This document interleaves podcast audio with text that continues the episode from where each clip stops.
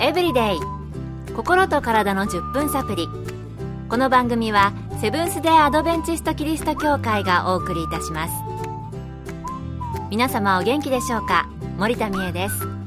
今日もあなたやあなたの大切な人の心と体の健康に役立つ情報を短い10分間にぎゅっと詰め込んでお届けします。なおこの番組は健康情報番組で医師のアドバイスや治療に変わるものではなくすでに投薬を受けている方病院に通われている方はかかりつけの医師の指導のもとこの番組の情報も参考になさってくださいあなたは座骨神経痛って聞いたことありますか？私の友人にも座骨神経痛になった人がいて、痛い時は歩けないくらい痛いということです。もしかしたら痛みで悩んでいる方おられるかもしれませんね。そこで今日のトピックは座骨神経痛です。今回はアメリカの理学療法博士、ケイティ山室さんのお話をお送りします。座骨神経痛とは座骨神経に沿ってお尻から足にかけて起こる痛みで普通は片側にだけ現れます座骨神経の通り道で感じる痛みなので座骨神経痛と言われています。腰椎のヘルニアや骨の一部が神経に当たることで痛みが出ることが一般的です。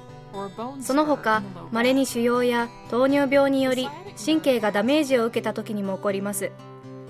痛みは中度のものから強いものなどいろいろですが焼けるような痛みや電気ショックのような痛みを感じることもあります。他の症状には足の一部がチクチクしたり麻痺したりします。座骨神経痛のある足の力が弱くなったりひどい時には便通や膀胱にも影響することがあります。座骨神経痛。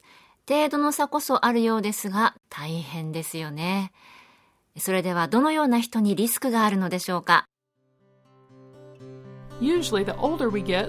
年齢を重ねるごとに腰の骨が変形することから座骨神経痛のリスクも上がります。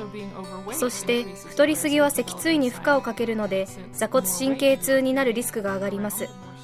またいつも重いものを持ったり体をひねることの多い仕事長い間車を運転したり事務仕事など長時間座っている仕事。活動量の少ないライフスタイルの人は座骨神経痛になるリスクがあると言えます。先ほども言いましたが糖尿病を持っている人は糖尿病が神経にダメージを与えることがあるので座骨神経痛になるリスクがあります。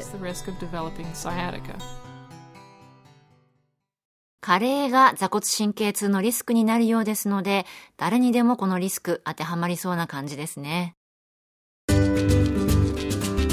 健康エブリデイ。心と体の10分サプリこの番組はセブンス・デ・アドベンチスト・キリスト教会がお送りしています。今日は座骨神経痛についてアメリカの理学療法博士ケイティ山室さんのお話をお送りしています。それではもし座骨神経痛になってしまったらどのような治療法があるのでしょうか。引き続きケイティ山室さんのお話です。軽度の座骨神経痛なら簡単に家で治療することができます。もし初期の座骨神経痛で痛みや違和感を感じたら痛みのある場所を必要に応じて20分ずつ何度か氷やアイスパックで冷やすと良いでしょう。そして体の自然治癒力にチャンスを与えるため1日から2日仕事を休んでください。休養するだけで治る場合もあります2日から3日後はホットパックに切り替えます。またはホットコールドで交互にホットパックとアイスパックを使うと良いでしょう。2日から3日後は日頃の活動にできるだけ戻すようにしてください。活動しなくなることで座骨神経痛が悪化することがあります。腰をストレッチして伸ばすと良いでしょう。ただし座骨神経痛の場所や症状によってどのようなストレッチをしたら良いのか決まるのでその判断は専門家に見てもらって決めることをお勧めします。軽度の座骨神経痛の場合に簡単にできるストレッチがあります。仰向けになりゆっくり膝を曲げて膝を片方ずつ胸に向けて持っていきます。その時揺らしたりねじったりしないように注意してください。まっすぐ胸に向かって持ち上げたら30秒間そのままで保持します。その時どちら側のストレッチをした時に痛みが和らぐかチェックしてください。必ずしも痛い方の足の側をストレッチすると痛みが和らぐとは限らないからです。これをすると数週間で軽度の座骨神経痛なら良くなることがあります。もし生活に支障がある場合は病院で見てもらってください。ストレッチ、痛みがなくてもやってみたら気持ちよさそうですよね。確かにこうすると腰からお尻にかけて伸びそうです。そして痛みがある側が必ずしも問題のある側ではないということでしたね。検査して原因を見つけてからストレッチなどを取り入れるということでした。それでは何か予防法はあるのでしょうか？事故や怪我などで神経を損傷した場合以外大体のケースは予防ができます。一つは運動をすることです。有酸素運動でもあるウォーキングはとても良い予防のための運動になります。そして体幹を鍛え腹筋と背筋を鍛えることです。体幹を鍛えると脊椎を守ることができます。背筋を鍛える運動にスーパーマンというものがありますこれはまず腹ばいになって両手両足を上げてスーパーマンが飛んでいるような姿勢をとってください。両手を前と横に動かしながら10秒から30秒かそれ以上その姿勢を保持します。次にクランチと言われるものがあります。仰向けになって両足を引きつけて膝を曲げ地面から浮かせます。そして顎を天井に向けながら両肩を地面から浮かせその時両手で膝の下を触るようにして腹筋を鍛えます。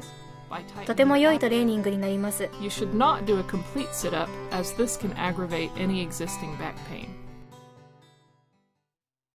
体幹を鍛えることは大事なんですね。また背筋の運動結構きつそうですけれども早速家で挑戦してみようと思います座骨神経痛、軽度の場合は自分でも冷やしたり、ストレッチや筋肉の強化などで症状が改善するそうです。一度専門の先生に見てもらってから、ご自身でも取り組まれてはいかがでしょうか。今日の健康エブリデイいかがでしたか？ここで茂原キリスト教会があなたに送る健康セミナーのお知らせです。認知症、あなたやご家族は大丈夫ですか？認知症を予防するポイントはというセミナーを4月13日土曜日午後2時から千葉県茂原市のセブンス・デ・アドベンチスト茂原キリスト教会で開催します。講師は東京衛生病院健康教育科課長で栄養学博士の中本恵子先生。